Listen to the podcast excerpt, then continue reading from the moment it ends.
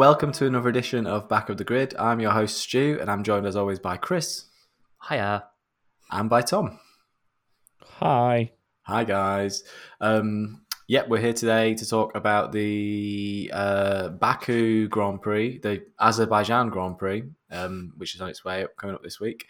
Um, got a few little bits and bobs to talk about, and we're going to do a fun 2023 grid position. Position grid. Um, what's the what's the way 2023 grid team team team predictions? Yeah, Yeah. who's going to be driving Grid what next year? lineups.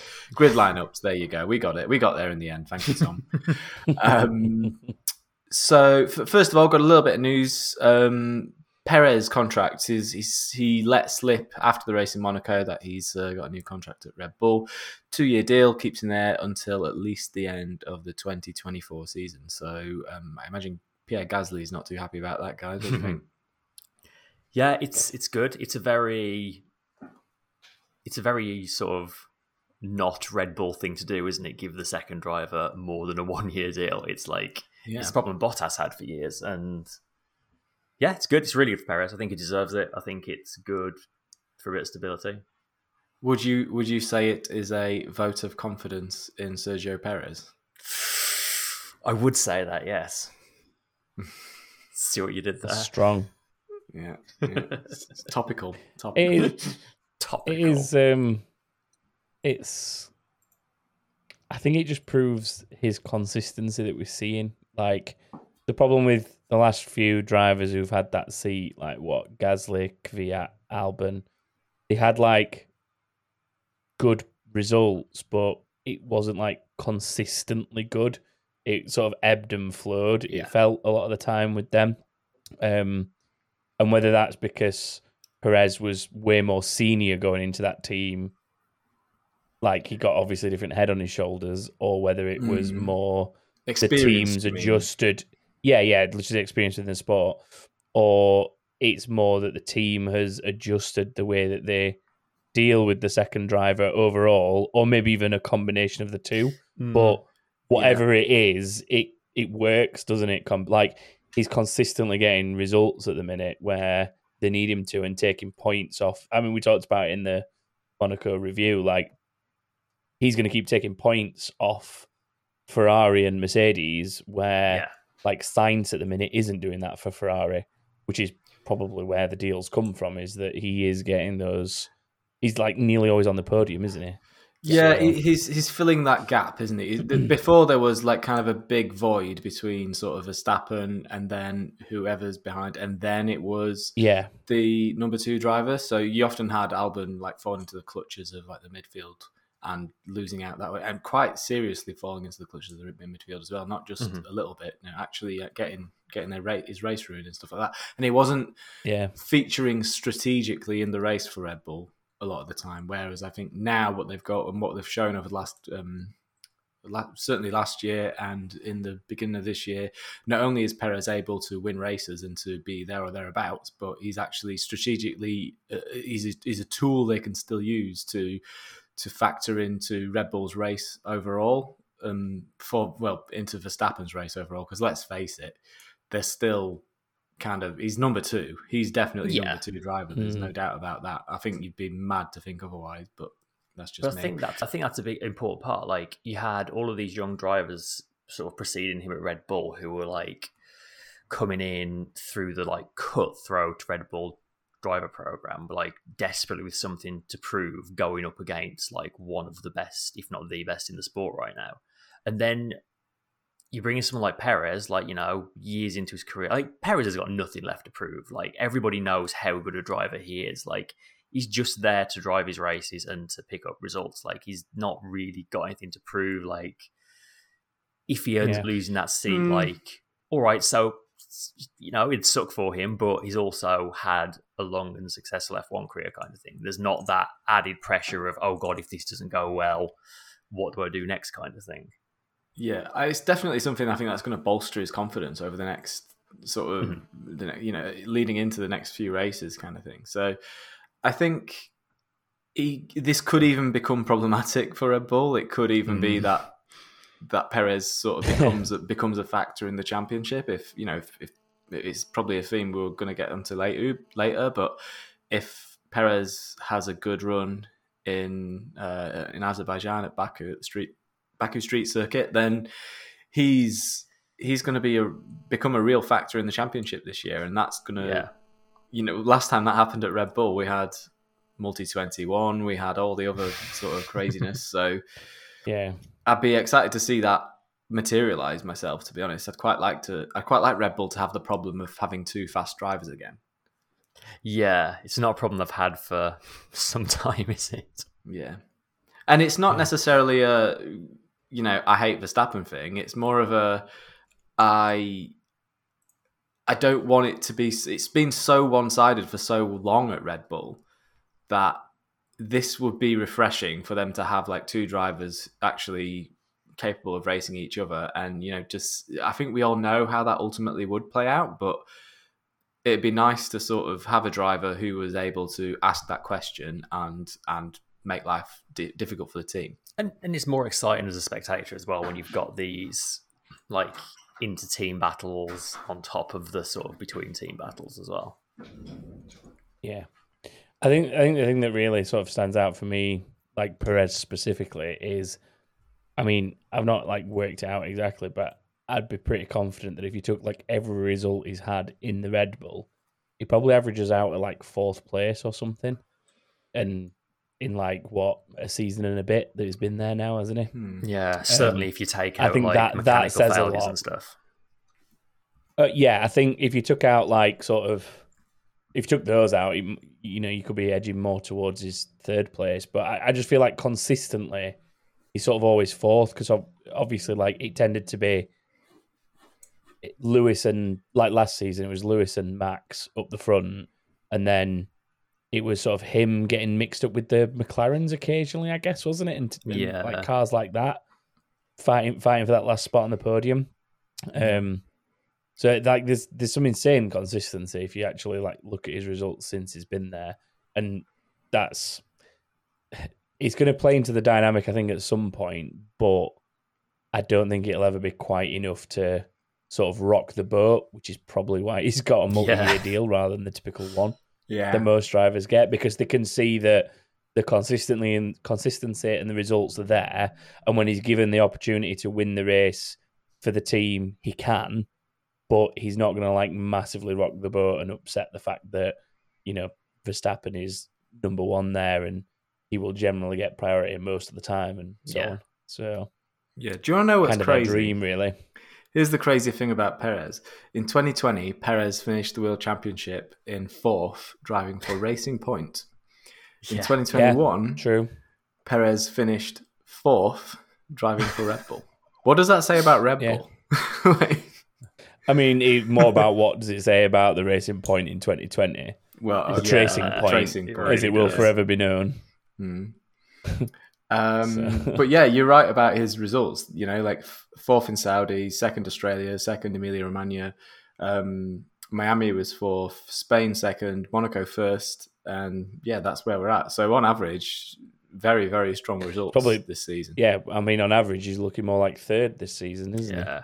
Yeah. So he's actually well, he's third in the championship. He's third in the overall. championship, so Yeah, that's yeah. how it. that- I guess that's how it shakes out, isn't it? Because he, he average his Yeah. average result last year was probably four points something i Mm. in the ones that Yeah. he did finish. So he's got a lot of thirds, Yeah. a lot of uh, one. He got a win obviously in Baku last year, um, which again, he'll Yeah. be, so he'll be looking. For he'll be champion at the bit. Uh, He's yeah, doing exactly the job Red Bull need done in that second seat, isn't he? Basically, and Yeah, they had he's a- killing it. it took them a long time to find someone to do it, but they they finally got them. So Anything more to add, guys, to that, or are we are we finished? Talk, are we have we laboured No. that one for long enough? no, Hmm. for now. okay, so I think we're we're gonna good. we're gonna talk about the budget cap because Hmm. there's been a lot of chat recently about the budget cap, um, and we've not really spoke about it. It's been the last sort of three or four weeks. Like it's, it's, it's sort of been steadily boiling away, and it's it just seems to start to be sort of bubbling up more and more and more. This chat about the this chat about the um, the budget cap. So I'm going to start it this sort of conversation with what Christian Horner said, which was that he thinks that teams are going to be missing four races at the end of the year, which to me is just absolutely bonkers. Just don't develop the car. Um, and now we've also got sort of the, the, top three teams, so Mercedes, Ferrari, and Red Bull, all kind of lobbying for a um, for a kind of an extension, kind of a you know more money to factor in for inflation. And we've got teams like Sauber and Aston Martin and Alpine, well, not, not so much Aston Martin, but Sauber and Alpine kind of arguing the other way, saying, well, no, we factored all this into our year. We, we did our research. We knew it was coming. If you didn't factor mm. that in, then yeah, you, you shouldn't, you shouldn't have any extra money. It's, it's ridiculous. So I wanted to like ask you guys what you think of all this. Should the teams be getting any more money? And what do you think to the idea of teams missing races because they can't afford to go to them under the budget? I think it's a difficult one to discuss in like huge detail when you can't see who's spending what of the budget and where. Mm.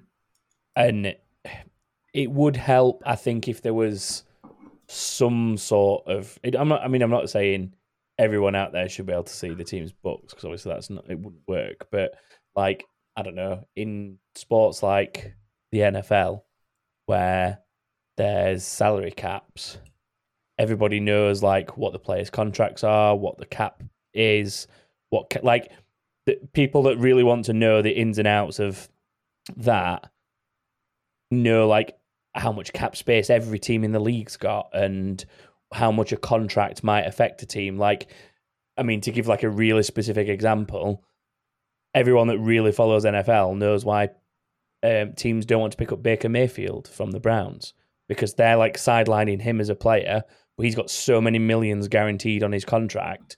And everybody around the league knows that there is X amount of cap space per team left, and no one can afford to take on that hmm. that amount of money. So he's like sat not playing okay. effectively for the next season. What's what's because, cap space?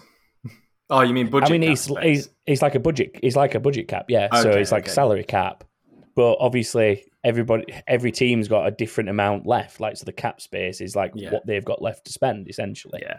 In like the yeah, most. So that's yeah, that's your threshold. That's, that's a, yeah, that's essentially that's your threshold between where it, you are now and what you've got left. So that's your yeah, your, and, your remaining budget essentially. Yeah, and it's a lot more open. Like, and like I say, I don't think you see like the nitty gritty, but you see like how because players get like so much guaranteed salary plus then bonuses.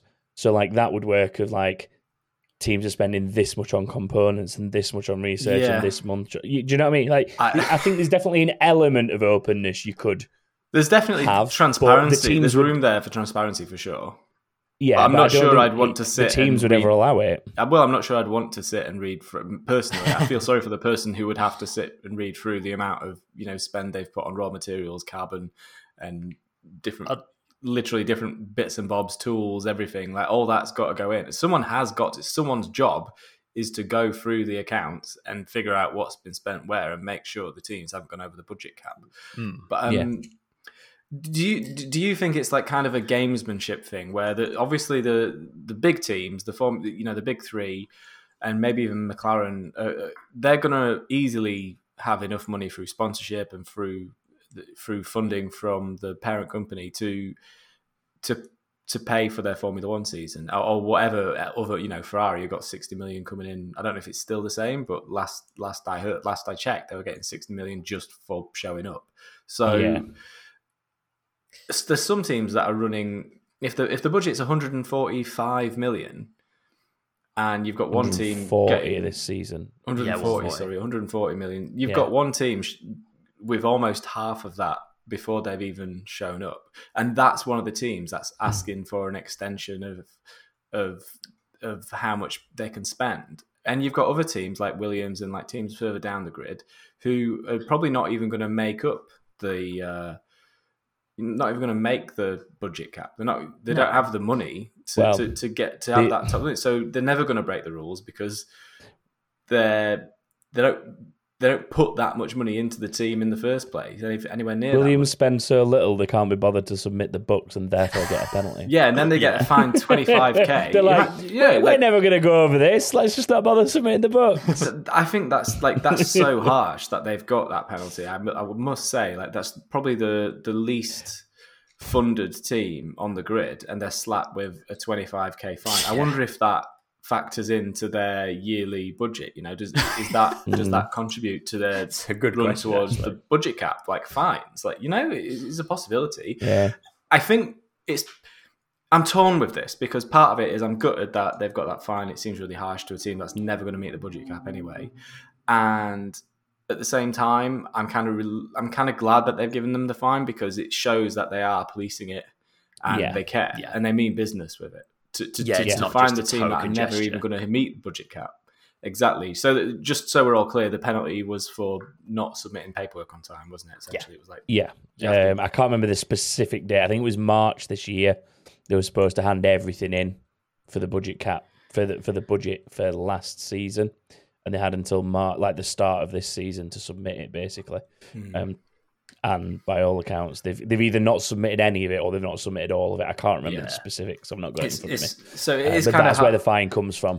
it's kind of harsh, but I I get it. I get why they're doing it because if you it's, you can't have one full for, rule for one team just because they're poor and another rule for all the all the other teams. yeah, Um, totally. Mm. What I don't like is like the point of this rule is to bring the budgets all closer together and bring the top teams down and stop them spending so much money. yeah. So if they Yeah. were to if they were to give the teams this extra bit that they can spend because of inflation, that seems like just it flies in the face of like the whole purpose of the rule. Like the point is to get everyone's budget to a similar level, and you you're just extending it, and it's, they've not even done like a full season with this proper budget cap yet as well.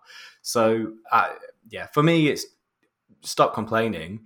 Don't develop your car because it's it's designed to slow the top teams down. It, and by doing that, it would be fulfilling its purpose if the teams can't spend money on development and they show up at the end of the year with the car that they've had, same car that they've had for the last four races, because they just cannot manufacture within budget any more bits.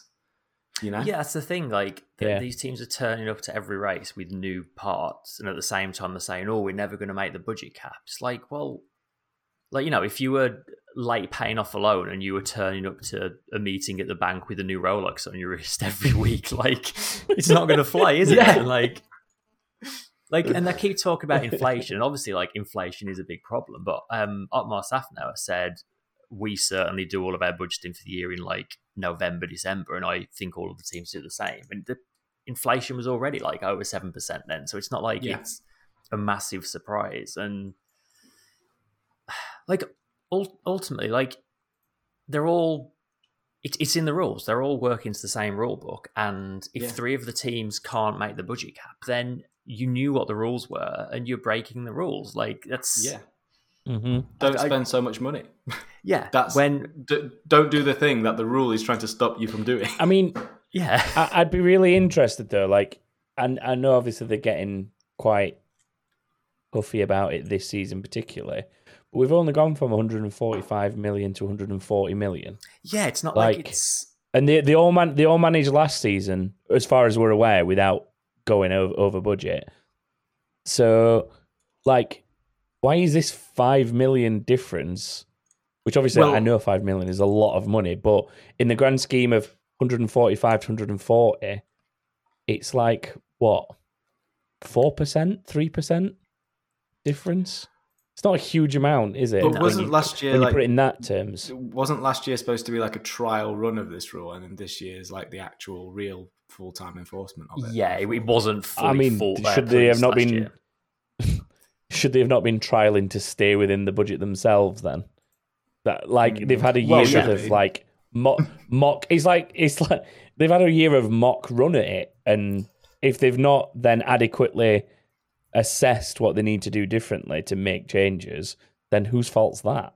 yeah. in my fault. opinion. So- like, regardless of whether it's been enforced fully last year or not, like, if, if they've not learned from last year as to, oh, if we spent 160 million last year, we'd have been 50 million over budget. We need to find where those costs are, cut costs, do things differently, wh- whatever it is. Like there, there will literally be one one or more people employed within each of those teams whose sole purpose is to do exactly that. So what Yeah. are they doing? like fire them for one. There's some budget save because they're not doing it for you.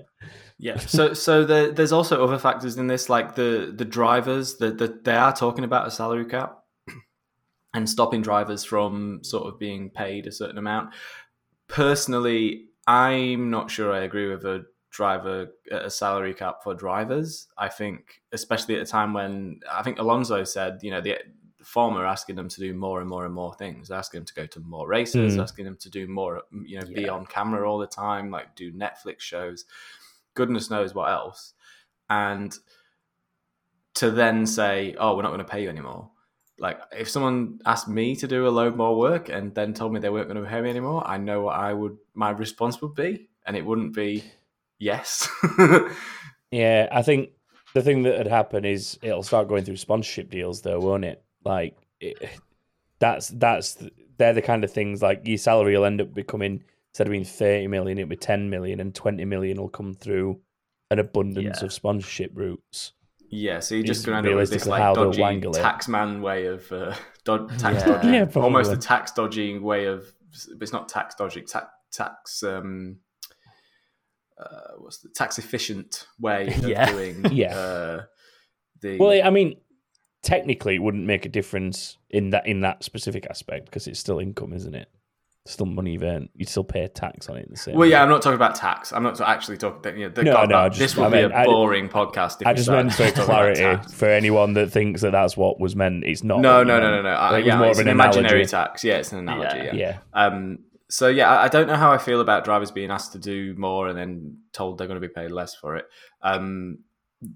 Final, I guess, final thought on this is like, what do you want to happen? Like, do you want them to give them a budget increase, or would you rather see them keep the budget cap as it is and say no? You should have planned better. We're not. We're not going to move on this. I kind I kind of think they need to stick to their guns. Like if they if you year one of them doing a budget cap like half not even halfway through the year, a third the way through the year, be like, oh, all right then. Like it just makes a mockery of the whole thing. Like if they're gonna do it, they Mm, they need to stick to their guns. Like unless the teams can actually prove that there is, you know, it's the whole like force majeure thing that's within the rules that like under ex- extreme circumstances that can change this. I think it's on the teams to like yeah. provide proof that this comes under that. Because at the moment we're just like, oh, inflation's a bit high. I just don't think that's a good enough excuse. Tom, what do you think? Yeah. I mean, I don't agree with the teams bartering for more money or anything like that. I think they've known for a long time. We've known for a long time. Everybody has known for a long time, like what the amounts are going to be, and if they've not already started taking measures to stay within that, like other teams have, that's no one's fault but the teams that haven't taken the measures and then going to exceed it. Um, I I'd be interested to see what any fines are for teams that breach it and by how much they breach it and what we see.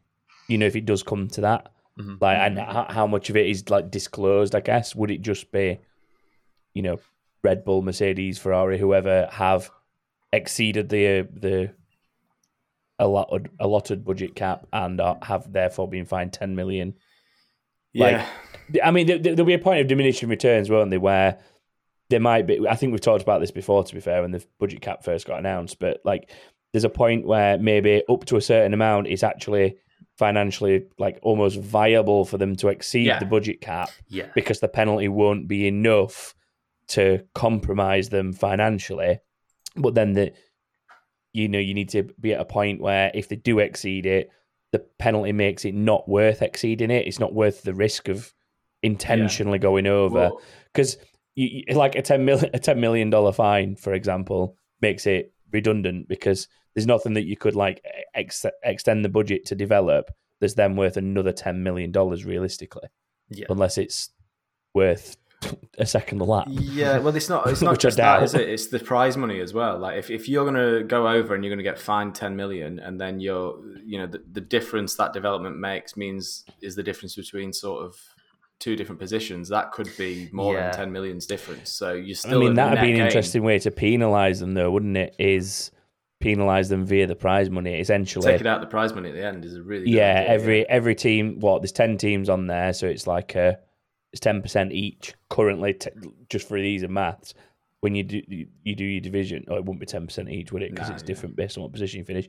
But do you know what I mean? A, a percentage is taken away, like from your prize money, and then like you say, if you gained, a, but then again, if depending on what that percentage is, if you gained a position, Yeah, the jumping yeah, prize money again could be enough to negate the very- fine, and it's it- just- you, it you just still end up earning money complicate it, out of it. It's yeah. yeah. I think, I, I- and I think that's why, for me, like you know, all this talk of like financial penalties and stuff like that for exceeding the budget cap, it's that's kind of a a bit of a for me that's a non-starter. Like, yeah, fair enough. Like you you're late submitting your report. You know, here's a financial fine for the team. Fine, whatever. Like that's that's by the by. The the essence of the rule is don't go over this budget, and if they do go over a particular budget, it has to be a points penalty. Surely it has to be. I was just about points. to say the Yeah. the points would possibly be most logical. Yeah, I mean, nothing Because- hurts a team more than losing those championship points. That's where you make your money at the end of the Yeah. season. So, it's, it, and I mean, you, you could go as far as depending on how much they're over by is like, you know, you can exclude them from constructors and stuff. I that's mean, the we- we've absolute seen- maximum. We've seen isn't it before for other. We've, Mm. Yeah, that's like your worst case scenario, but we've seen it before for other breaches of regulations. Yeah. Yeah. Like, I mean, the last one I can remember is the McLaren Spygate. Ferrari Yeah. Spygate thing. I don't think it's happened since that, but it does. You know, it's happened in the past. We've seen points So- deductions though. Racing points a couple of years ago, they had like a points deduction penalty, and Oh, 10 points, wasn't it? That was the Mercedes tracing point. yeah, thing we were and, just and that's the Oh thing. yeah, yeah, of course, yeah. Ultimately, with with teams with the budgets they have, like they'll just soak up penalties, especially the big three. Like you've got to be hitting them in a sporting way Yeah. rather than a financial way. I think. Yeah. You, you, Mercedes and Yeah. Red Bull are going to be like, I'll take a 10 million hit if it means I'm Before win the budget cap, I was spending like three hundred million a year each. Like yeah, a exactly. few million quid penalties, Yeah. nothing to them. Yeah. Yeah. So yeah, so I think we've we've sort of reached a conclusion a little bit there, haven't we? It should be it has to be a points penalty and not a um, not a not a financial penalty. I'll write think up my so. report and I will send it to FIA.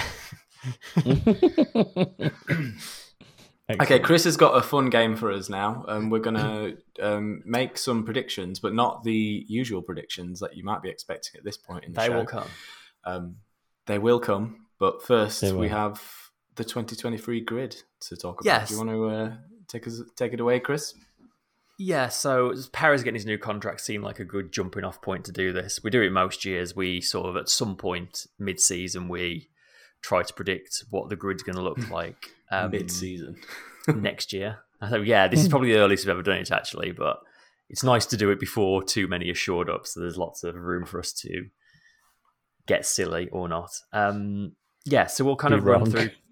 yeah, be wrong mostly. we'll sort of run through team by team um, and pick out who our drivers, who who we're picking for those, those teams for next season. Um, I guess we'll start with a couple that I doubt e- any of us have gone too off piste with. Um, Mercedes, obviously, Hamilton and Russell are both already contracted. Have any of us gone for anyone other than Hamilton and Russell for Mercedes? and nada. No, no.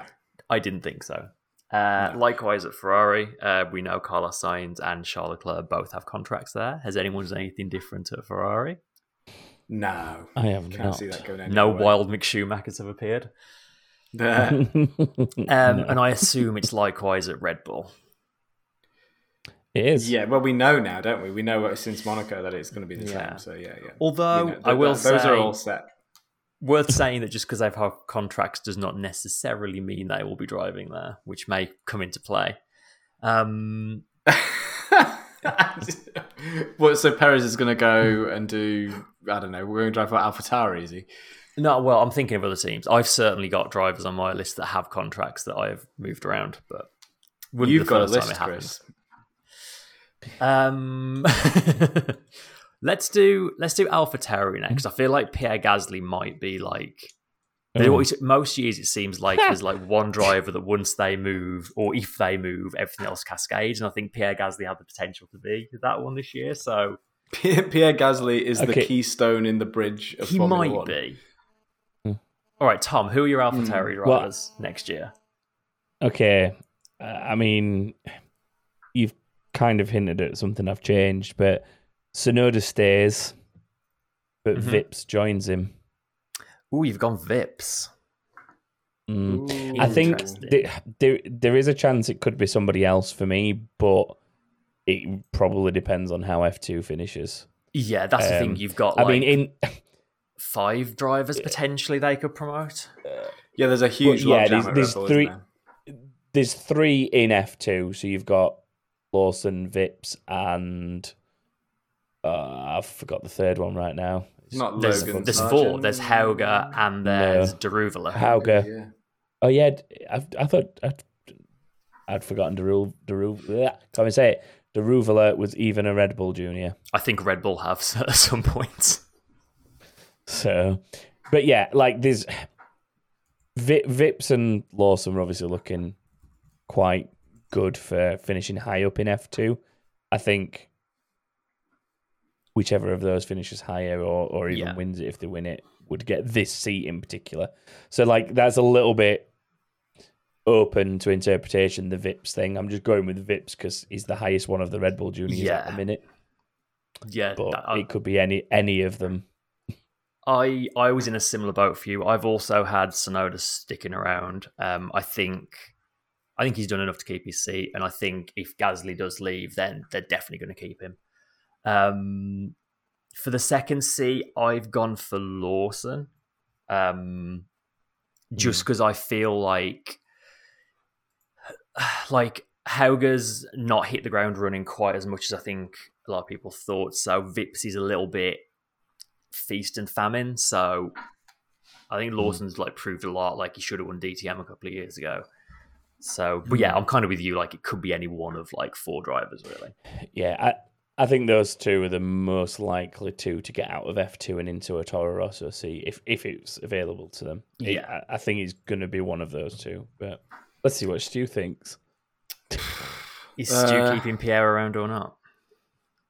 Um, I don't see why Pierre Gasly would. I don't see where Pierre Gasly would go from from um from AlphaTauri. So I'm I am going to keep Gasly, and I think Tsunoda is more likely to lose out. I know there's the Honda connection that's sort of helping them helping him along a little bit but i think honda yes they're you know they're helping red bull make an engine but it's going to be the red bull powertrains engine, yeah, it's not a stronger link anymore. Honda is, not as strong of a link so i can see that connection sort of being severed um which is a horrible way of putting it um so i i've been wanting to see vips in a formula one car for quite a while so i think i'm going to go yuri vips good purely because it's what I want, not necessarily because. and isn't that ultimately what we're here It's for? going to happen. That's why we're doing this. Yeah. I I don't know exactly where we're going in what order because Chris has already thrown us like sort of I know. mixed like, up from the order that he's put in the frozen a deep document. Yeah. But what I will say is, just because Gasly's not at AlphaTauri, it doesn't mean he's not on my grid. I will point out. In that case, I just can't see Gasly anywhere else. I really can't. I think 'Cause, he's more well- likely to go and do something Oh. else at this point. Oh, wait for me, boy. the- Wait the- for me. the- the problem I guess Gasly has is like there's not really a move up as such. Like there's a lot of sideways moves he could do. There's not many up moves. Um, do you want Tom then to take us to where you're sending Pierre Gasly? Okay, I'll take you on a magical journey On a magic to Alfa Romeo. ride. Ooh, So I've got essentially um, Bottas staying here, but them maybe not being as happy with Zhou Guan Yu as they thought they would be. I mean, he's got. It really depends on how the rest of the season goes for him with this. So this is like my kind of bold, like grid. This this mixes up the grid kind of thing, and by late later this year, if uh, Zhou Guan Yu has not finished in the point because he's only got the one point finish first race of the season. Um, and if Bottas keeps finishing where he is, and his teammate is not even getting in the points, I can see that one year deal that he has probably not being extended. Probably remaining a one year deal. yeah.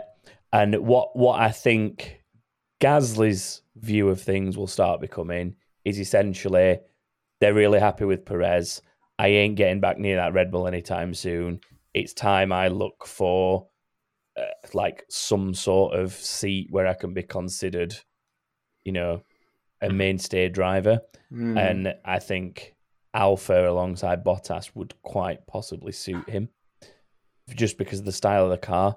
I know a lot of people want him to go to McLaren, but here's my, my theory on that is Ricciardo struggles in the McLaren.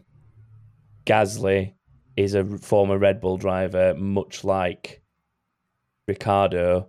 I think there's a type of car that they are used to that he even gets in the Yeah. Alpha Tauri currently that the McLaren would not suit him. yeah. And as much as the name would be good, I don't think the car would fit Gasly and his I driving style. And I think he would struggle the same way Ricciardo does at the moment, which is Yeah. why I sort of thought up and down the grid and thought what Mhm. might appeal to him. Yeah. And it was between the Alpine and Alpha. And I went. Did you watch Alfa the uh, Did you watch the Driver sixty one video about why Ricciardo's slower than Norris? I haven't, but I have seen that it exists. Yeah, and I've I seen the seen thumbnail. that the thumbnail. I've seen the thumbnail is like an over the shoulder shot of Ricciardo, so I assume it's something to do with the, the pointy front end that he hasn't got. Yeah, it basically. well, he he he basically says what you just said a minute ago about the the differences in the two cars and how yeah mm. that it's the car that doesn't suit him having come from a Red Bull. Two cars, very different philosophies. yeah, I, I mean, I think the fact that as soon as I said it, you both reacted with the yeah, I I know exactly where you're going with this.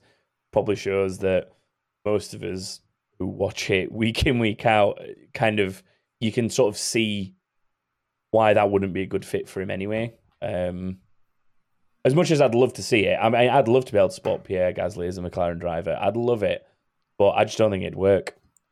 I just, re- I just don't realistically like. It's one of those heart would love it, head knows better, Yeah. kind of things. That Hmm. So, Well, yeah. okay, so um, we're doing Alfa Romeo then. I think I do think Bottas will stay. Um, Zhou probably bringing a fair chunk of cash with him. Um, I think Zhou probably stays as well for at least Chinese Grand year. Prix next year as well. Yeah, I Mm. think um, Bottas is doing well. He's holding the fort. Zhou, the results. Tom, you're right. The results haven't been there for Zhou. He, he should be doing better in that car. It's a better car than what it looks in the with with Zhou in the driver's seat.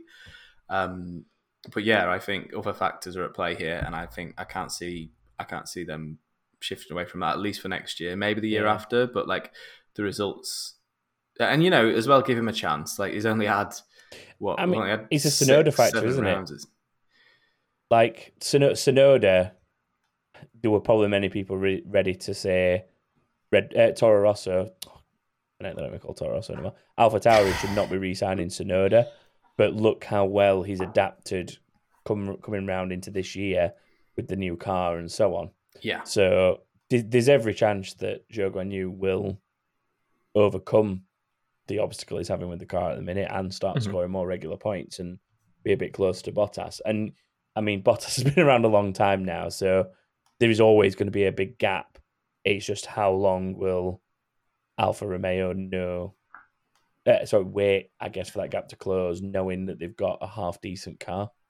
Yeah. that's that Yeah. is, is how how much patience have they got with that? I think is the going to be the key factor. And like I said, my, mine is definitely a long shot just to mix up the grid Oh, completely sure. because I wanted to move some people around.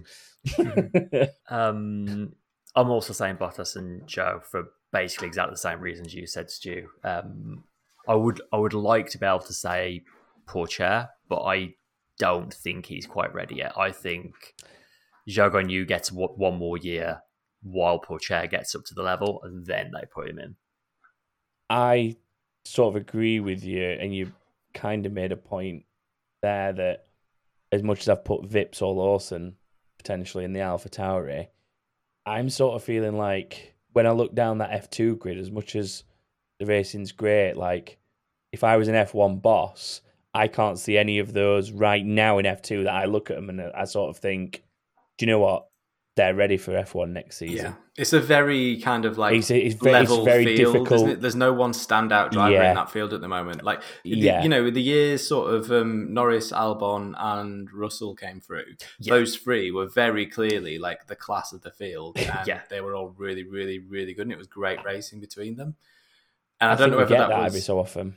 Yeah, I think we? it's quite rare for that to happen, though, isn't it? You know, it only happens every so often. Like the your average Yeah. racing driving seat, your average motorsport season is, for the most part, is quite across other than Formula One. It's relatively kind of like evenly matched for the most part. You might get, I don't know, unless you go Mazda racing, and then like one bloke wins for ten years or something. But um, I'm not bitter at all. But um, the yeah, I, there's there's nothing in the F2 grid for me this year that that's really like sticking out right now. We're really we're still early doors, mind you, so it's difficult to say. Yeah. But I mean, I think it's funny- a knock on effect though of the season that you've just mentioned. So when you have a season that has like three, maybe even four standout drivers, like from memory, Nyck De Vries was racing the same year as the three that came to F1 Mm. in Norris, Russell, and um, Albon, wasn't he? Nyck De Vries was Yeah, in there. Latifi was around then that went year on as well. Win it, the, Latifi as well. Like the, the, so, drivers that have then made it up. What that leaves then is suddenly a bigger void to be filled by those coming up. So you end up with more like inexperience, I guess, on the F two Yeah. grid, yeah, which means as a whole that grid takes longer to mature because that huge clump of experienced drivers have all moved on at the same time. Whether it's to F one, sports car racing, IndyCar, it doesn't really matter where they go. Like when a chunk of them leave all at once that are so talented, you're left with a bit of a void, and you sometimes like Yeah. need a We year or two a- to to get a- back to that point.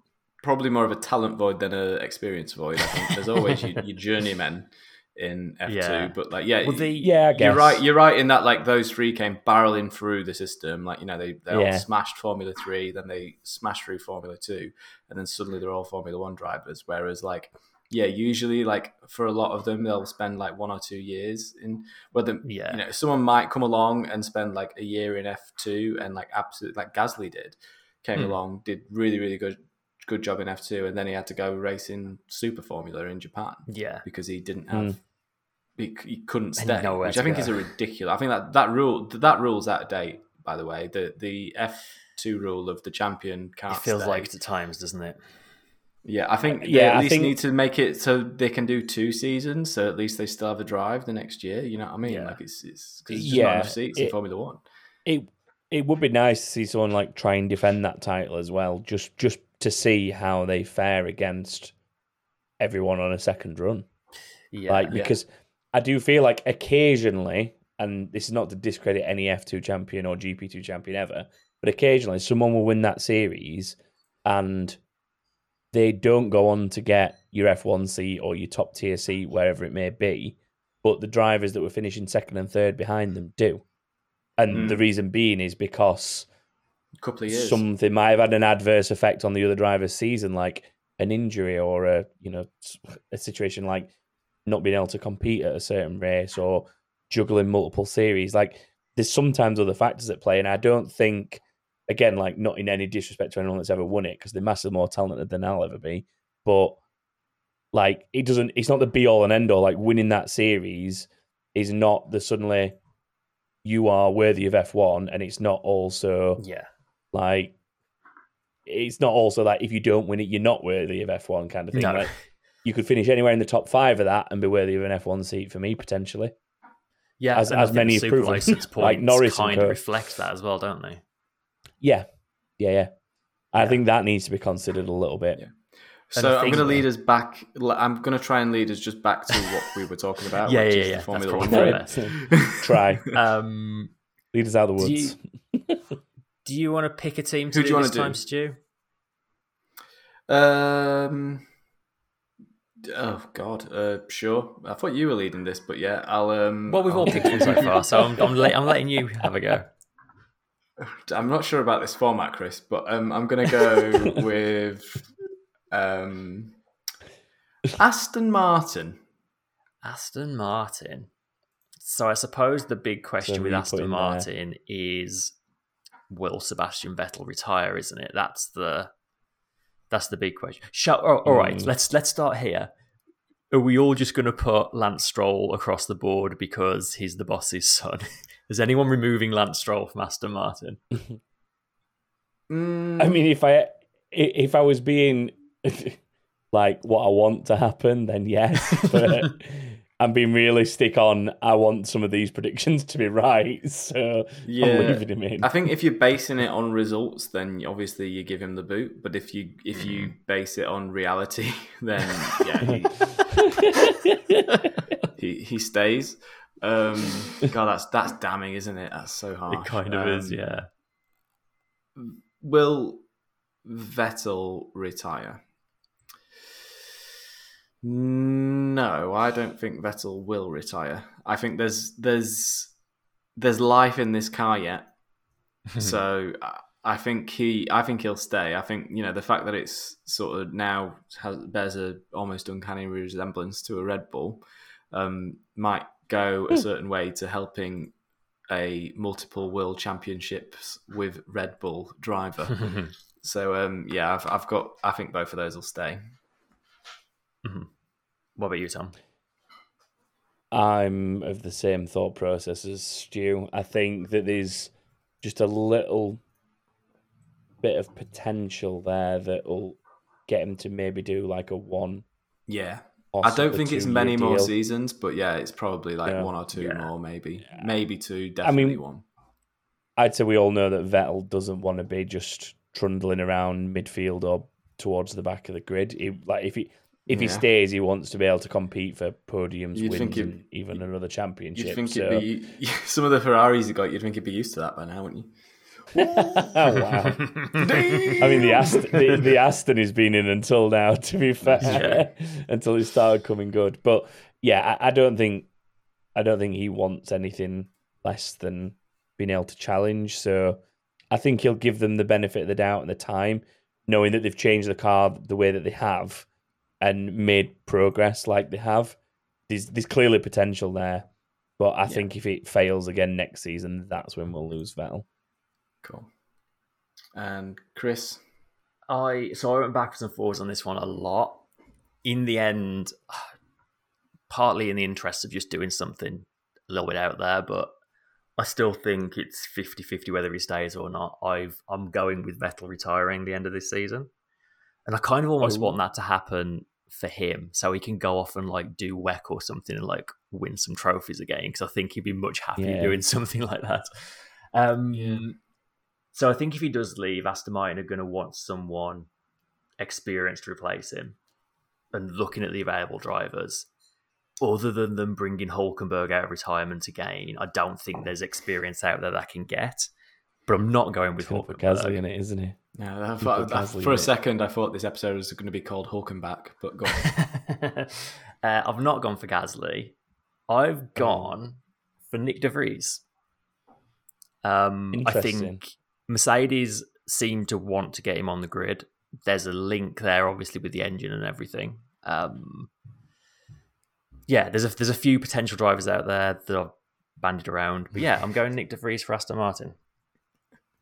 Interesting. the Discord think- Alexa just keeps sending the same gif, and it's hilarious. I'm sorry.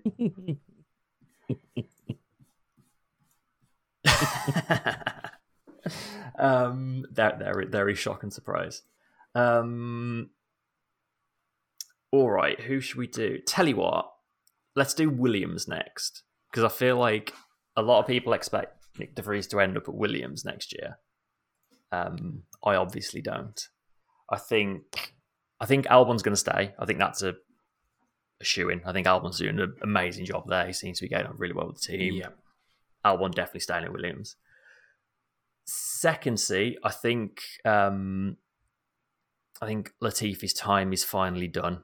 I don't think that Lavazza coffee money is going to keep him in that seat any longer, unfortunately. Uh, so Hmm. I'm going to go for Piastri at Williams. Um, Piastri. And why why is that then? so I think he's a driver. He's obviously a driver. Alpine want to get on the grid. I don't think Alpine have got room for him. Spoilers: I don't think Alpine are going to change their driver lineup. I don't think they are going to be able to find room for him in their team. And Williams is a kind of. I think for them, Williams would be sort of like a, a safe place to send him to get some experience without like him helping a direct competitor. I mean, obviously, Williams would love to be a direct competitor um, to Aston Martin next season, but like all signs point to them being a bit further back. So I think that's like a safe place for them to send him and get some experience. Not interested For, in for the record, I'm guessing you meant Alpine there, not Aston Martin. when you said Alpine, sorry, yes. competitor.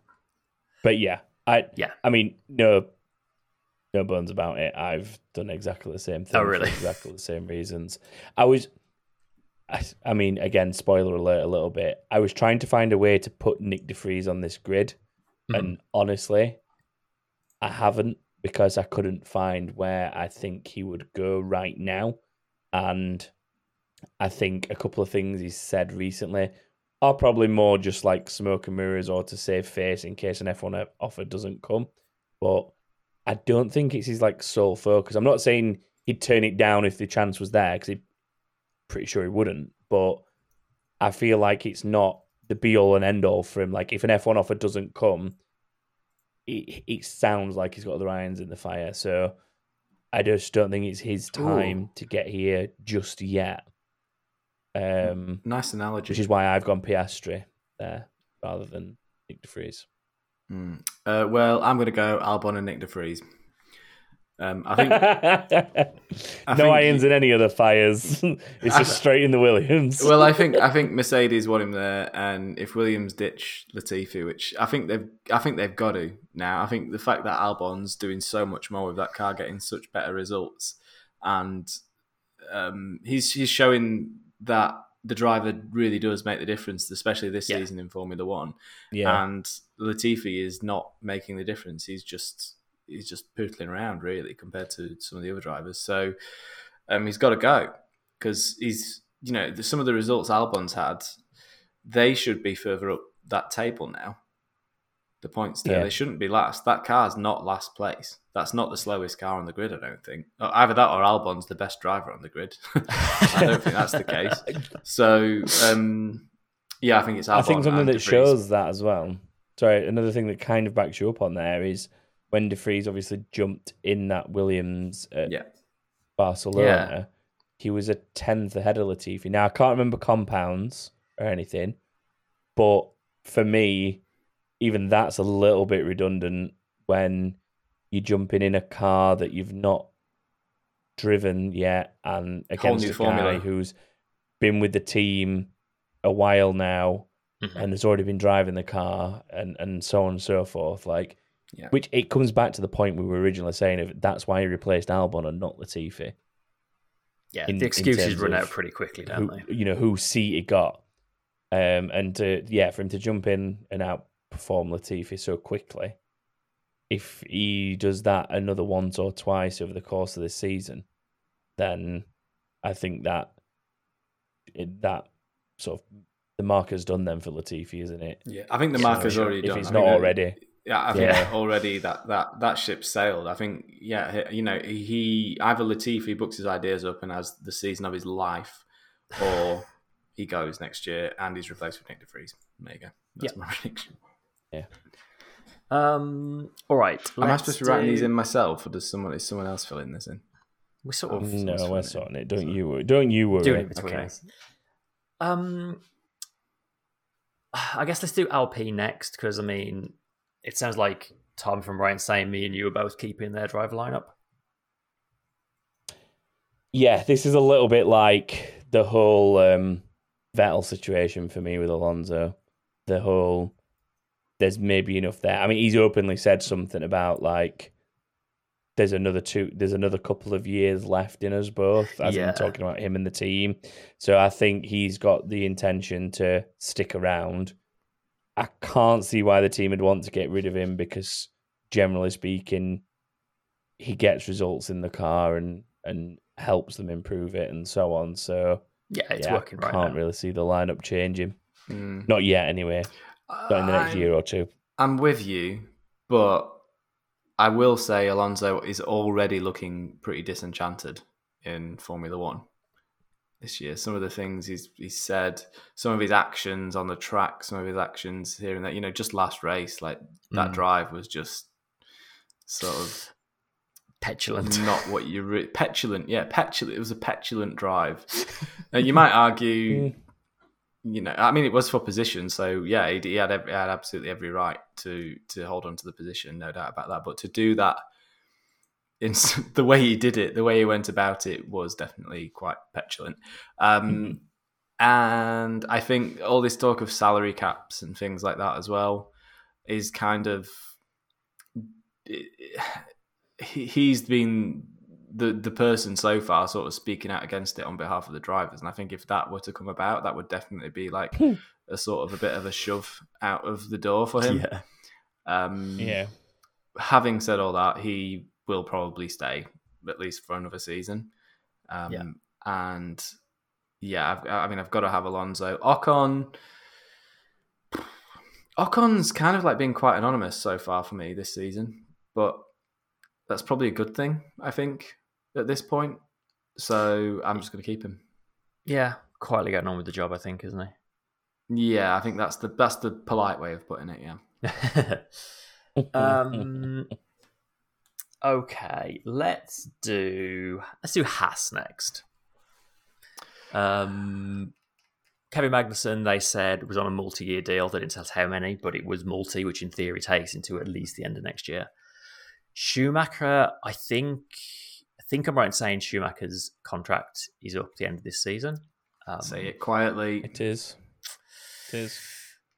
Who wants to Who wants to kick us off with Haas? who who wants to who wants to upset everyone who listens to this podcast Do you want, yeah, do you want me to upset every Formula One fan ever Go on, and go on say then. Oh my God, Shwartzman, what is he gonna say? Shwartzman's in that car next year? Shwartzman.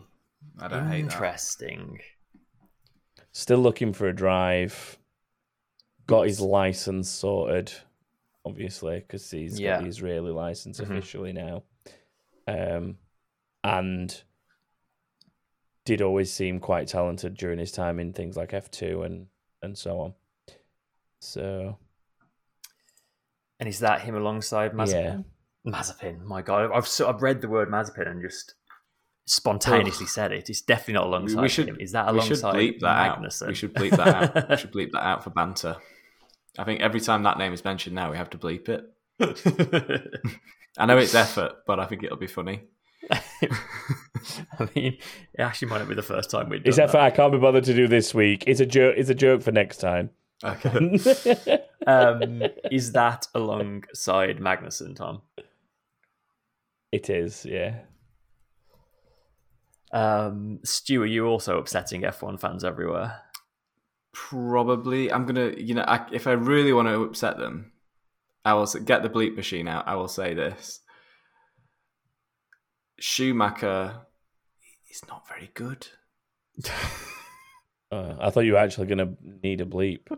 no no Boy, you, you might be worth bleeping that out You just but have to say it very quietly. Nah. yeah yeah I, I think he's not very good is he what's what's sad about it is that I think it's just not gone well for him this season. But if he doesn't get out of the rut that he's in with the mistakes and the crashes, Hmm. a team like Haas isn't going to have any choice but to move him on. Yeah. Not going to have the money to keep for rebuilding cars at this rate. Yeah, exactly. Ferrari aren't going to clear that bill for him on the inside budget Yeah, cap. ne- never so- mind the budget cap. You got to. Do you know? You don't have a Formula Do you know One what team I've carry on snapping cars in half. like I know we always talked about how Schumacher impressed and got stronger in his second season and all that in lower formulas, and he always has. But this season for me has highlighted kind of the problem with exactly what I was talking about before, where basically winning the F2 title maybe shouldn't like exclude you from that series automatically because that that sort of forced Ferrari's hand of well we need to get him involved somehow to keep him like to keep him involved in racing hmm. and fit with him in their academy.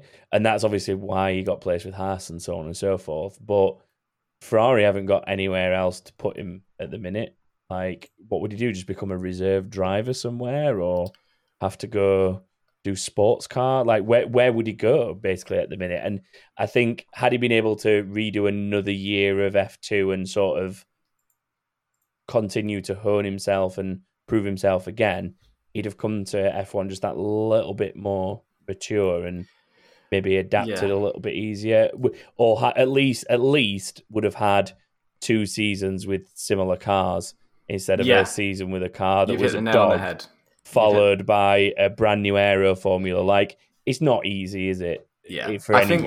I think So- that's the key. I think we, we've said before that he needs a season in a car to sort of get his head around it and get good at it, kind of thing. And um, last year was supposed to be that year where he gets good at driving the Haas. But the problem is the Haas this year is complete. The, the Formula One formula this year is completely different. So he probably needs this year to get good at it again because we've seen it in the past with with Schumacher. It's always his second season where he where he really switches on. It just takes him seems to take him a long time to get used to cars.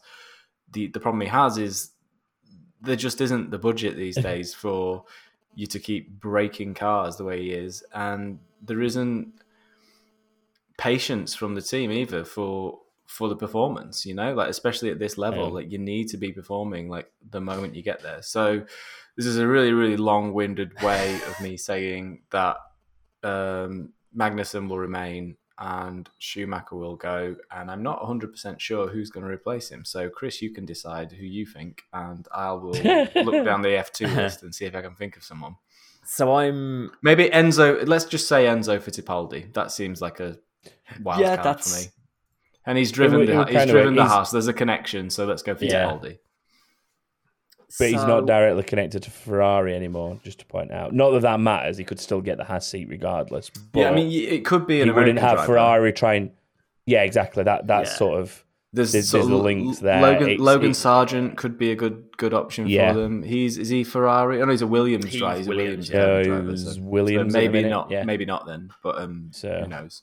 Um, yeah, like like I say, there's no saying it has to be a Ferrari driver. It was more just there's nobody that I think they'll ease into that seat at the minute. Yeah. or try Um, to. Yeah. So I'm obviously keeping Magnussen as well. Um, I am going to swoop in and save the day and say Mick Schumacher keeps his seat. Um, largely because Oh, of what Stu just said. Like he- he's proven time and time again he's a driver that needs a couple of seasons, but because of the regulation change, he's this is almost like a second first season for him. And I Yeah. think he's I think there's enough goodwill around him and desire for him to do well that they will give him one more year.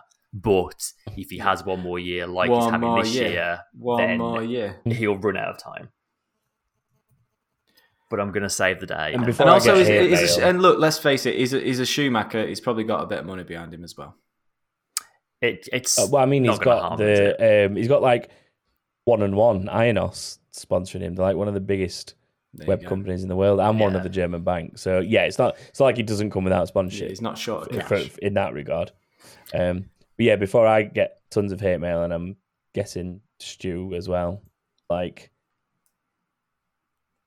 I don't know. Like, I just feel like Shwartzman. I did because I want to. I just want to see something different. Do you know what I mean? Like, Yeah. I just And they never know. did sell any merch. Yeah, never made Right. any. To be fair, you got to make it first. Right. So that leaves us with McLaren. Um, The elephant in the room, McLaren. The the orange elephant elephant. in the room. Who wants to go first? I'll go first. Norris is definitely Depends. Norris is staying. Um, yeah, multi-year deal is already on. I Ricciardo. all, yeah, I'm going to put Norris for all three of us because that's a given, I think, right? That's just yeah. Um, Ricciardo, obviously, I mean, the jury's out right now, isn't it? Like it's it's a it's a really tough call. Um, he's obviously struggling. There's no doubt about it. He's struggled for a couple of years now in that car. Um, well, certainly struggled last year in that car. Um, who, yeah, there's some sort of American drivers that they that they seem quite interested in at McLaren in just Yeah, giving a drive. and Herta are probably the two Yeah, um, candidates. I- I'd be interested to see an American driver on the grid. I think Liberty would bloody love it if there was an American driver on the grid as well. Um, but obviously, they don't have a say. I would hate to see Ricciardo go. He is the smiliest, one of the best personalities on that grid, uh, if not the best personality on the grid. He's just a real guy, and he's just Mhm. cool as a cucumber, like an absolute legend. So it'd be really, really sad to see him go. But he's clearly unhappy in the car. He's clearly struggling in within that team, and I hate to say it, but I I think he unless he go unless he finds his way to another F one team, I think he might be on his way out of Formula One. Um. So if he is going to go, which to me, like the, the signals from McLaren are starting to just starting to look as though they might have sort of might be starting to feel like the relationship's run its course. Then I I think McLaren probably do get one of their Americans in. It's a really good PR sort of situation for them if they do that. Um, yeah. Um, so let's go with Colton Herta. I'm going to do it. Sadly, Nice. I, it breaks my heart to do this, but I, Yeah. I think I do have to do it. I don't want to see Ricciardo leave Formula One though, so I need to amend one of my other team choices and somewhere else. so this is Okay, actually, I I I've got the caveat. I've got a caveat. I've got a caveat. Go on. If if Vettel retires, then Ricciardo will replace him at Aston Martin. There you go. All right, I'm going to put a slash in that for you. I'm Thank going to put slash Ricciardo question mark. Um, That works. so I, I was like looking for somewhere else to put Ricciardo because I do, for all the reasons you just said, I do wonder if he's going to last to the second year of that contract. But there's two problems. The first is it's really hard to find somewhere on the grid for him to go. And the second problem is like I'm I'm starting to wonder if he's falling out of love with Formula One. And mm. I in the end I'm not putting him in that seat next year and I'm not putting him on the grid next year. I th- have a feeling he's just going to go and do NASCAR or IndyCar or something where he can just go and have fun and win stuff. Yeah, it's what it's what I was saying the other week. Like he would fit in immediately in both those sports. Yeah, completely. and his his history and his youth and what inspired him growing up to be a driver, a race driver, is the NASCAR vibes. So Hmm. like, if if any NASCAR team was willing to take him, he'd probably jump at the chance. oh, completely. just to go do it for a year. and like Um, in terms of like marketability, he's probably second only to Lewis Hamilton, I think, in terms of you know In- in racing America, drivers. Yeah, for sure.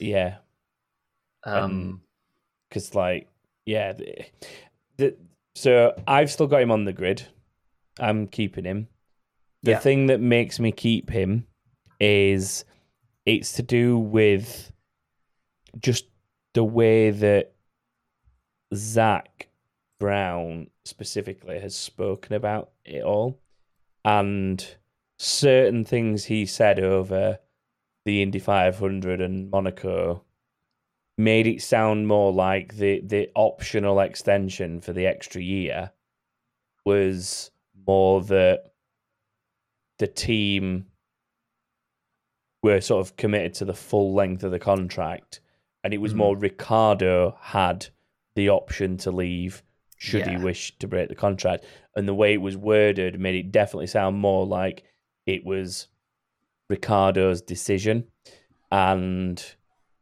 I think if that's the case, the team would hang on to him because he is an asset. He's like all the things you've already talked about. Like he is a great driver on his day, and if he does find his rhythm in the car, he'll be up there with Norris. But also, I think that if that is the case and it's Ricciardo's choice, I think he'd want to at least try and go out on a high and give that last year, that last punt, Mhm. stick around, go for it, see what he can make of it, hope the car gets better or moves more towards him, whatever it needs. And then if it really doesn't work, once the deal's actually up in full, then walk away and just not renew. And Yeah. I mean, maybe stay with McLaren and go to IndyCar, like I've mentioned before, or something like that, and and have a pop at that, or go to NASCAR because of you know kind of his his history with it, his support of it, and stuff. Mhm. But And uh, like, yeah, I think we'll see him for that last year of his contract. and I will caveat all this with like, I don't want to be right here. Like, I, I want him to stay. Um, but Yeah, me too. Me too. Yeah. Um, so, in his place, despite everything you guys said about why it would be a terrible idea about 15 minutes ago, uh, I'm putting Pierre Gasly in McLaren. You're mad. Um, You're I did mad. consider. Herta O'Ward, but uh, McLaren have like got them both signed up to do some test sessions this year, I think. So I doubt they'll make a decision on that until they've had the test sessions, had the postseason test. So I think Yeah, I one of them mean, getting McLaren, McLaren have got Mario a and year Dre- McLaren, McLaren have got Mario Andretti signed up to do a test this year. So if I was. Yeah. Ricciardo, I'd be looking over my shoulder at him. Imagine. Um, I- I That would be heck. well, Imagine like- if Mario Andretti tested the McLaren and was quicker than Norris. That would be amazing. um, I think the thing with people like Herta as well coming to replace him and so on, like he's literally just signed that new deal, albeit to maybe stay with McLaren as a as the group Yeah. rather than Arrow McLaren specifically the team. O'Ward, But, you mean, not um, Herta? Oh yeah, sorry, O'Ward just signed a new deal, but Her- Yeah. Herta's still got time on his deal. Sorry, is what Yeah, I was meaning. Um, yeah, sorry, O'Ward's with McLaren, Herta's with. Uh, I forgot Gainbridge. Honda. in IndyCar. Yeah, there we go. But he, he has just signed a new deal to stay, as far as I remember. Or Yeah, unless that was a O'Ward, that was, whatever. They both got deals. They both got deals, whichever way around it was. So I don't think they're moving anytime soon. Maybe in the future, but not right now. And they're both still young, so Yeah. they both got plenty of time very to young. try and come to F1 if if it opens. Yep. So Cool. Okay, so there you go. There's um, there's our grid for next year. It, phew, yeah. I mean, There's we'll some choices this. Yeah. yeah, we'll revisit Yeah, this in uh, in um, a few months' time.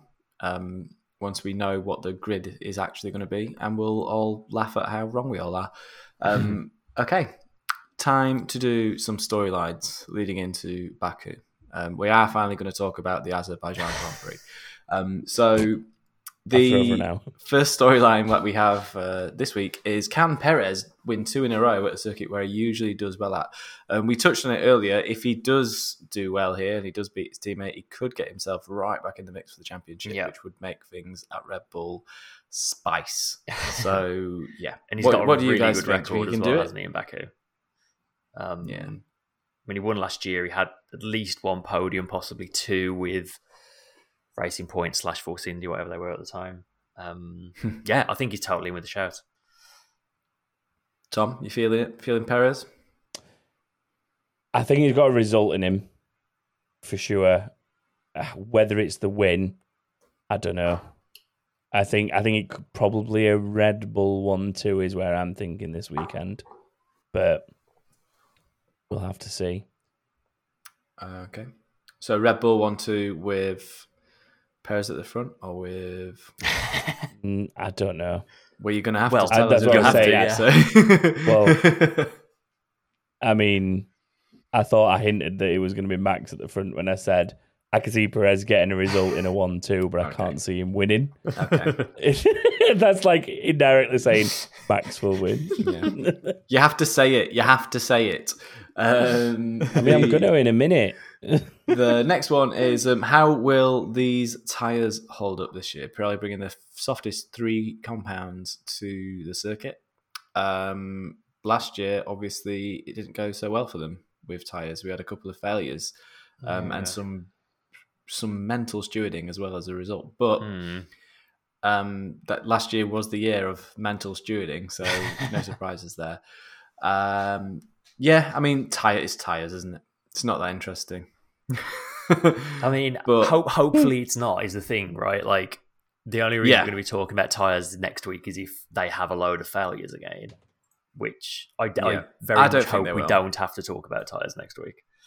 Yeah, I think these are a little bit more robust. Actually, I think these tires than last year's, aren't they? There's a bit. Uh, having think the, so. the sort of the, because there's less material around the sidewall, it makes them a little bit stiffer, so they're less likely to flex too much and get too hot. But it's all Fingers down to the way the teams treat them and way the cars treat them. So yeah, jury's completely out on it. Hopefully they last. Um, Tom, anything to add? No, I think it's fair assessment. I think they've done their due diligence, hopefully, from what happened last time to Yeah. to see that we have a decent race out of Yeah. them. And at the end of the day, look, you can't blame Pirelli. Like th- these cars are prototypes, and the tires are all essentially prototype tires made for a foot for Yeah. a spec, Yeah, made to a spec. It's it's a testing ground. The, the entire formula is a testing ground. Less so than it was in years going by, but you're always going to get these kinds of issues from time to time. So, you know, you can't really blame Pirelli. Um, next one is uh, will the 1.4 mile flat out run from turn 16 to turn 1 cause some DRS shenanigans? I think it could. I think it might. I think if, if Hmm. Baku was, Um, if sorry, if Jeddah was anything to go by, then Yeah. yeah, I can. You can see some shenanigans going down there. I could see some dolphin shenanigans happening. Dolphin that shenanigans. Yeah, some What porpoising. porpoising? Yeah, we're upgrading from porpoises to dolphins. Dolphins. Yeah. That's decent. Is I mean, an it's that point we've we've had we've had Barcelona now, so yeah, maybe they'll all be upgraded to dolphins. I, yeah, Because a because a porpoise is just a crap dolphin. yeah. That's exactly what it is. um, yeah, I mean, Red Bull are kind of worried about this one because they've historically had some issues with their rear wing on long, long, long straights with like some, you know, some waving rear wings. Hmm. So they'll be hoping that whatever fixes they've uh, brought to the car are going to prove themselves this weekend. Um, obviously, Mercedes are going to be, which leads us to our next storyline. Actually, Mercedes. Which which Mercedes will we get? Will we get the the one that kind of works or the one that doesn't? Um, again, I think we're more likely to get the one that mostly works, at least down the straights. I think the fact that it's like lots of 90 degree turns is probably going to help them a lot. I think they're going to be Yeah. out of that window where it's um where where they're where they're doing the most bouncing, but you just don't know. You just I with mean- this car, who knows what's going to happen? There's not as many like fast corners where they'll be porpoising mid corner on this circuit, but Yeah, down that big old straight, I'm not so sure. I, I, I fear it's going to be another Miami situation when Friday with a dirty track, they'll be on the pace, and then once it rubbers in, it might fall off again. But we'll see. Hmm. We will see. And um, any more? Any more? Anyone thought of any more storylines? Just give us a fifth. Um, what else are we looking for this weekend? The gap between Ricciardo and Norris. Hoping that'll close. Mm, Yeah, I mean Ricciardo I needs feel a good Ricciardo's- race. Schumacher needs a good race. Sainz I feel like a good this race. isn't a place for Ricciardo to get that result, though, is it? Probably. Not. I mean, I I haven't gone ahead and checked this yet, but I just feel like he's not had that many good results here out of the number of times we've now raced here. Hmm. I know he had a pretty tasty Yeah, I double mean, he has overtake won it. that one year. Mm, I mean, he has Yeah. won. He's but- got the goods, man. He's he's got the goods. We'll see. We'll Mm. see. It's it's yeah. I'd like to see him do well. I'd like to see him be much closer to his teammate. I think it's the sort of circuit where it's it's possible, but um, again, you know, it, these new cars, you just it makes it so difficult to predict what what's going to happen, and there's not really there's no precedent on any track really anymore, is there? Like it's it's No. every this entire season is a proving ground for for every every every, which is why it's so mixed up and why why we're getting such sort of crazy results. So, with all that in mind, shalt we long enough. some predictions? Yeah. Aye, it is time for predictions. So, for those who don't know, we're going to go through and predict five things for the upcoming race this weekend. Uh, you can join in as well by heading to backofthegrid.com, registering if you're not registered before, or signing in if you have, and you'll be able to submit your responses to the following categories and show us how it's done. it sounds so official Cause- when you say it like that. to the following It's- it's- categories. Oh, yeah, I am quite official. Spent so many years perfecting the algorithm to, to make this thing work. Trust the algorithm. Just trust the algorithm. Yeah, I mean, it, I don't think it's failed us yet in terms of scoring the points. So I'm happy to trust the algorithm. It's a for now. robust algorithm. yeah, it's not that difficult to be fair what it has to do. So anyway, um, that's beside the point. Fastest in Q3. Where are our bets being put on this one this week, gentlemen? Chris, I'm going to go with you first on this one. I'm going to go with Charles Leclerc because he did it last year in Ooh. A fairly ropey car. So I think he'll definitely do it this year in a good car. Mm. Stu, how about you? Um, let's see. So let me just get. I didn't get the Azerbaijan results up from last You year. haven't checked the previous ones, have you? No, I haven't. I, I thought it was clever by getting like the current standings up and the last race's result but I stupidly didn't get the uh, the The Azerbaijan one thing you need.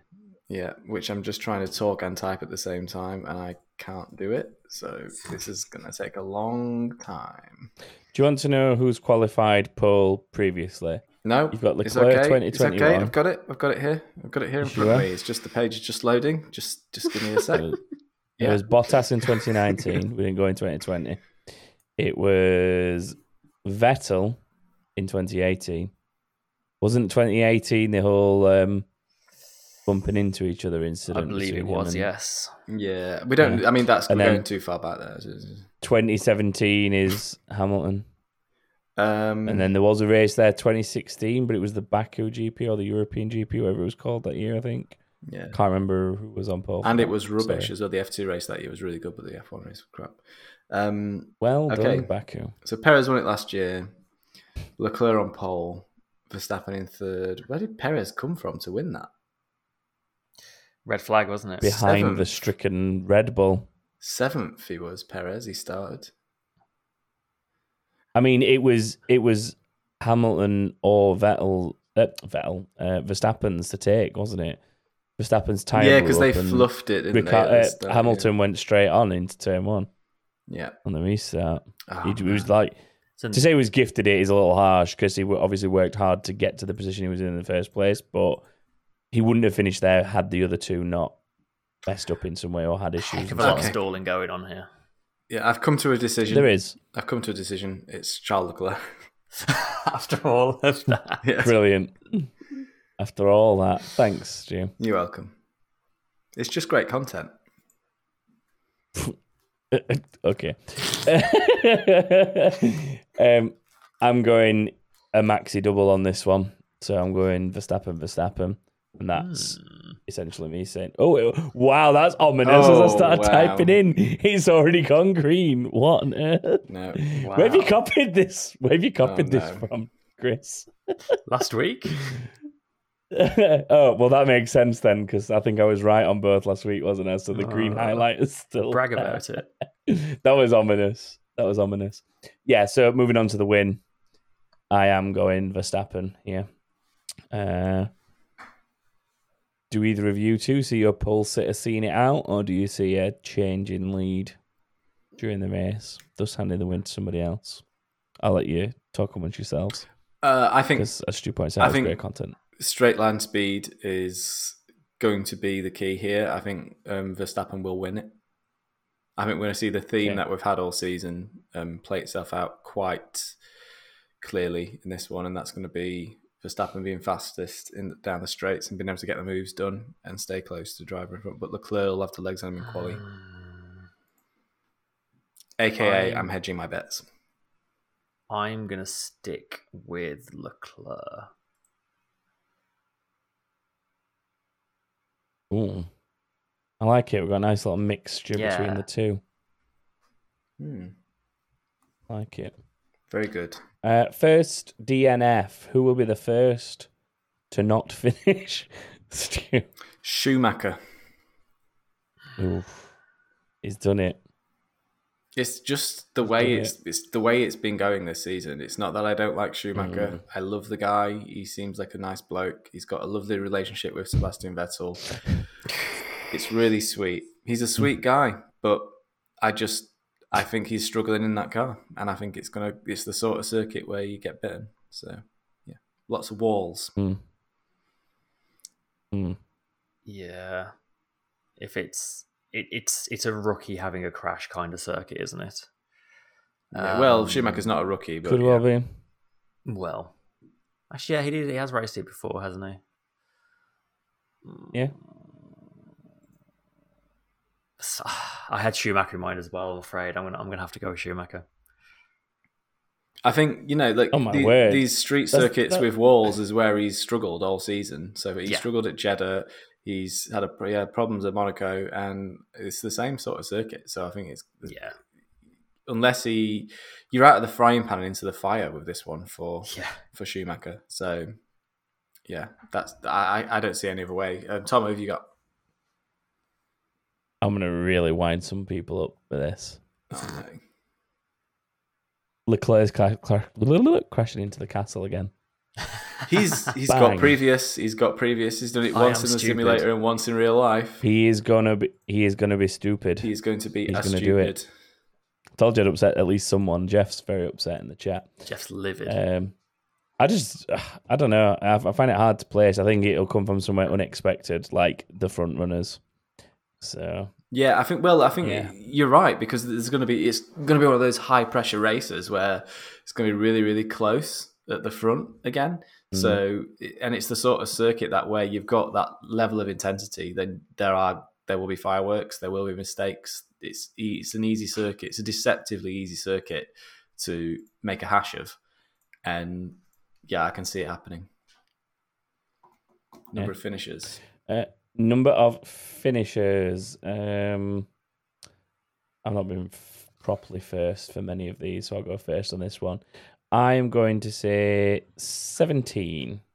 A couple of accidents, maybe a bit of a engine or something, not liking the heat or the long running at high speed. So yeah, 17 for me. Uh, Stu, how about you?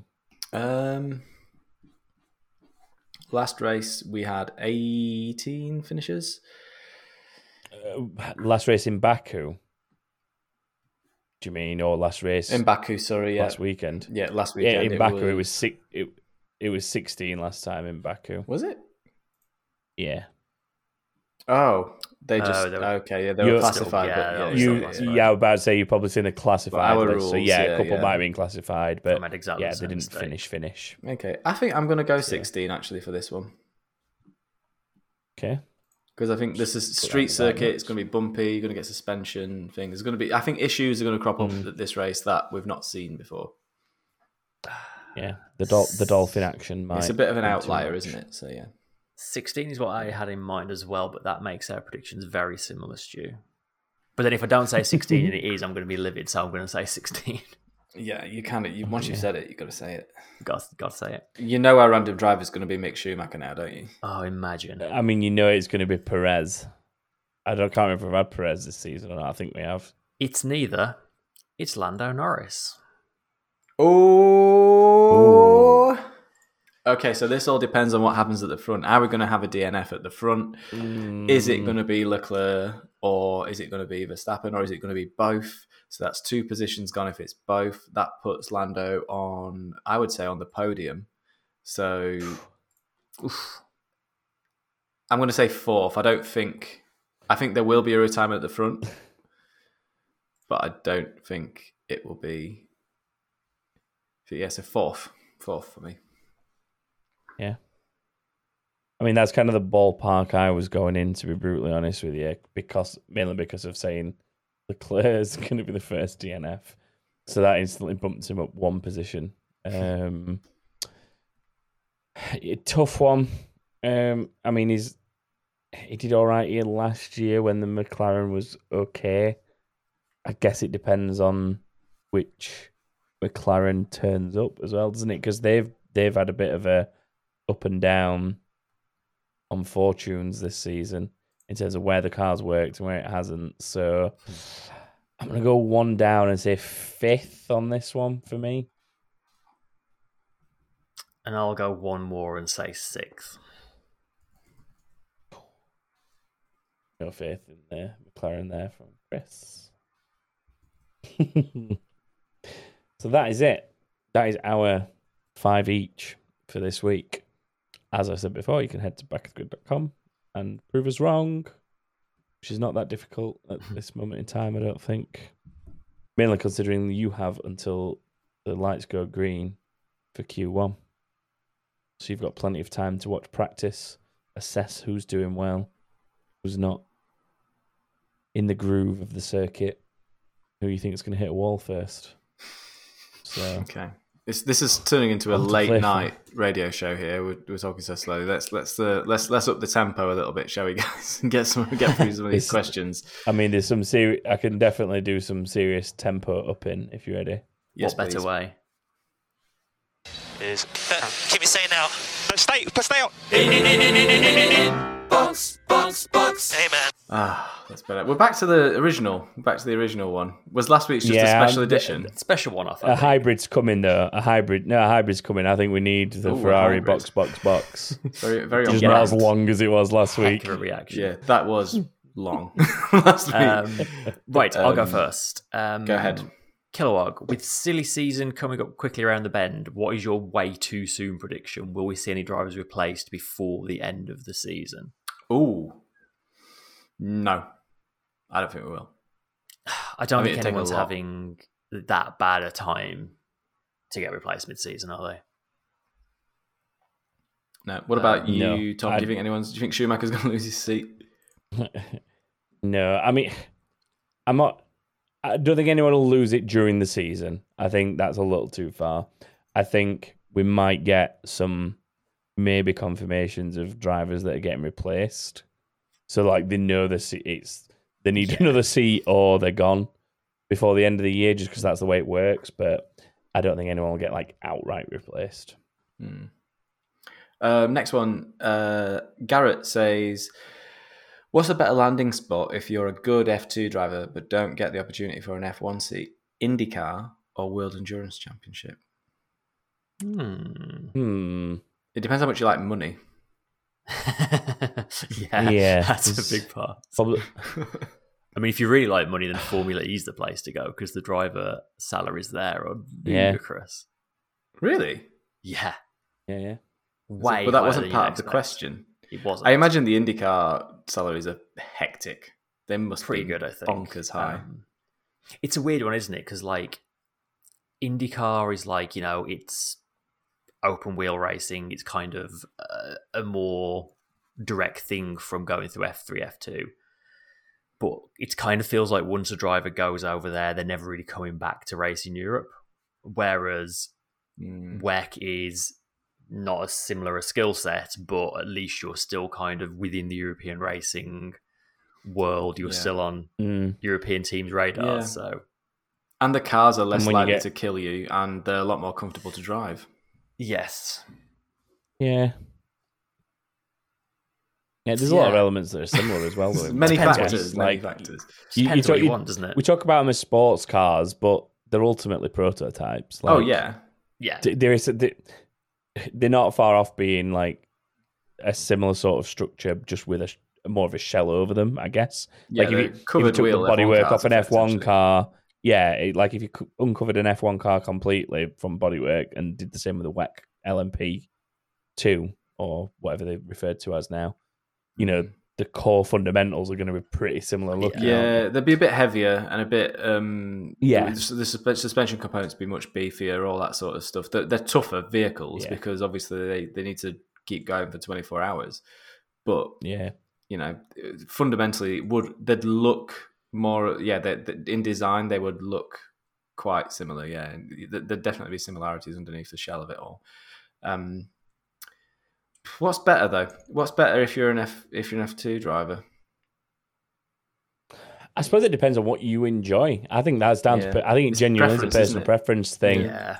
more than more than a. I don't think there's one that's better than the other to go to for your continued exposure. I, I guess IndyCar could be slightly better if that's the the thing that we're measuring it on, just because these F1 teams, F1 drivers, and so on, much more like regularly associated with Indy than they are WEC. So if that's the measuring device that we're using, I'd say IndyCar, but only marginally. Hmm. But I think The it's about what you want to drive. it also depends on what sort of circuits you like. The circuits they go to at WEC Yeah. are probably a bit. For me, I'd prefer the WEC circuits to the IndyCar Mm-hmm. circuits, but that's just me. Let's put IndyCars on WEC circuits. And vice versa. Eurocar. Let's call them Eurocars. Yeah. cars. I mean, th- there's, a, there's the Daytona series. Has that been done? I, I bet it has at some point. They've, de- I'm sure they've definitely been over here at least a few times. But Daytona, I guess, is like the um, North American equivalent of doing WEC, isn't it? yeah. There's an American. Um, American Le Mans Endurance series. series. yeah, Yeah. Is it? Is it? I, I was going to call it the American Le Mans series, and I Yeah, thought this is a weird name for it, Mhm. but Yeah. Yeah. And they're, they're more or less they're kind of they're trying to like IMSA. mer- IMSA, yeah. They're trying to um, merge them now as well. So there, there was American Le Mans ser- series that beca- I think that became IMSA. yeah. um, if I'm right, or they they were Yeah, two maybe. separate, and then they merged, and IMSA uh, was yeah, the dominant. something so like that. They kept that name, and now like they're sort of trying to gobble each other up, WEC and IMSA, into one. That they slowly seem to be merging into one thing. Yeah. Um, but the, there's Yeah. the um, the BMW uh, have just made a Dallara um, IMSA yeah. uh, chassis, which looks really really Going to cool. be entering Um, it Daytona quite different 24 in a year or two's time, isn't it? I think. Yeah, it's Yeah, 2023. Day- Day- 2020 it's a 2023 car, Yeah. so it should be next year. Um, Daytona 24 next year and Le Mans 24 the year after, I think, isn't Yeah, it? that was it. Yeah, year I think like Yeah, that's how they've cool. is that how they've set the rules up so that it's all joined up in 2024. I think that's right? where So, they're like, the trying to get to, yeah. The Yeah. yeah, so that'll be rad if that works out. That grid is going to be hectic, but yeah, that's a long way off yet. So let's focus on the here and now, um, and do the next one. I'll read the next question. Um, after such a strong start to the season for Haas, what's currently going wrong? Driver Oh or god. car? Um, or is it just that everyone else is improving quicker than they are in general? And then also, did I even say who this was from? It's from Alex Woodward, if I didn't. Um, didn't- And there you go. I've said it now. Um, Alex also added, uh, "Thank you for talking about uh, Aussie viewers last time out. Uh, a few years ago, most of the European races got pushed back by an hour, so it meant the races started at least 11 p.m. Sunday night for us. And with more and more American races, it's now even worse. Um, for time zones alone, I only hope Singapore stays. so, just addressing a point we raised on the behalf of Australians. I think it was last time out. Yeah, I think it it was last was. week, but yeah. Um, Haas, Yeah, back to what's Alex's question. The going Haas with Haas? situation. I mean, one of their drivers isn't doing the, isn't delivering the goods. We've already talked about that. yeah, I'm not Honestly, doing that like Even though we've had a third of the season, like I still feel like up to a point, everyone's still kind of figuring things out, and circuit by circuit it varies. Um, maybe we're also just seeing that Haas can't keep up with the rate of development that the other teams have been able to. I think that's maybe a part of it. Yes, that's a possibility. I think, look, it's, it's quite clear that part of the problem, I think it's a little bit from column A, a little bit from column B. Obviously, they haven't been getting out of the car what they need to be getting out of the car, and that's not what you want to see. So, No. Yeah, and at the same time, they're not, you know, they're not the richest Formula One team on the grid. They're not spending like Mercedes or Red Bull or Ferrari do. So they do kind of. I think a lot of their budget is probably going on rebuilding cars, which is why Yeah, the second driver is in right such the, you know, in a bit of precarious position that they're in. So Mm. um, I guess the, the the that's that's your answer. That's your answer. They're not getting better because they can't get parts on the car quick enough without them getting destroyed. Yeah. Oh, you got a double header, Next. Chris. Du- double question, uh, two along similar lines. Shatner's bassoon uh, says, "Why the constant love for Ricciardo?" That's an amazing name. do you do Sorry. you get? It's uh, it is the it's one of my favorite names, and it's it's one of those references that like if you know it, you know it, and I'm not gonna I'm not going to give it away if you know it, you know it. Um, yes, why the constant love for Ricciardo? Eight wins in 11 years, and his F1 career is a string of poor decisions and being a grinning clown in the paddock. Wow. Um, Edney's excuses currently, he was brought in to coach Lando, yet has been outmatched in almost every way, way too expensive given his performance. And Pingman, slightly less harshly, said, uh, I started following F1 around the time Ricciardo entered and have never known too much about other series or formulas. Uh, thus, should make me unbiased to then ask, why do you all give him so much slack? He clearly doesn't have it. Last of the late breakers, all you want, time's up and time to move on. Maybe to Aston Martin post Seb, but you can't do in eight or so years than younger, newer drivers, please. Whoa! Wow! Damning! God, we have like misread the audience here. Goodness, that is like, Yeah, there's some I- shade coming from Shatner's bassoon and from Pingman. So a couple of things. It's because not everyone is a McLaren fan. so I mean, as much as we like to believe. I mean, he's such a nice guy. He's just the nicest person on the grid. I think. I mean, But I think happiest, just saying that- person. just saying that I do Isn't think does him a disservice, though. Like wh- when when he's been in the right car on the right day, he's unbeatable. Like Yeah, he he turned up at Red Bull against four time world champion Sebastian Vettel and beat him over a season. Like that is that's no mean feat. Um, I th- I do think he's made some very poor career decisions. Um, the the Red Bull to Renault one, I can sort of understand where his mind was at. To then give it two years and move on again, I'm not so sure. Um, but then he was just would have got given the boot for Alonso anyway. I think ultimately. Yeah, I think maybe. Alpine have, all- have got the team exactly where they want it now. They've got exactly the team they wanted. Yeah, they Um, they came out better from that situation for sure. He he reminds me a lot of Jensen Button. I feel like in sort of three or four years' time, he's going to find himself in. He's going to do a button and find himself in a team that like no one expects to do anything, and then just suddenly be amazing, and Yeah. him win a Mm. championship out of the completely out of the blue if he's still around in Formula One. I feel he's that type of driver. Like he'll. he- everyone wants him to do well, just like the same with Button. Everyone loved Button. Everyone. He is the modern Jensen Button. He kind of Everyone he's wanted I hope he to does get a car that lets him be the modern Jensen Button. Yeah, Mm. But it's like I, th- I think I've yeah. said this before on the podcast. Like you you have your drivers that are like you know all time greats, more capable at least of multiple world championships, even if they don't get them, they're capable of them. Then there's kind of the next tier down of drivers who are extremely good. Some of them will get a championship or two, some of them never do. Like I would, you know, like I put Jensen Button in that category, David Coulthard, Mark Webber. And I think for me, Ricciardo was more in that second category. And I think, like you said, Stu, like if the Mm. stars aligned and the right situation presented itself to him, he'd come to life and I think he could win a championship. But just hasn't happened Mm. for him, has it? Yeah. Yeah. There you go. Um, Toby Godfrey, are you ready for me to move on? Yeah, go for it. I am. Yep. that was. oh, you got me tickled. Um, Toby Godfrey says Vettel to McLaren if Danny Rick quits. I can see him fitting in well into a team that has, given his good nature. Um, wild take alert.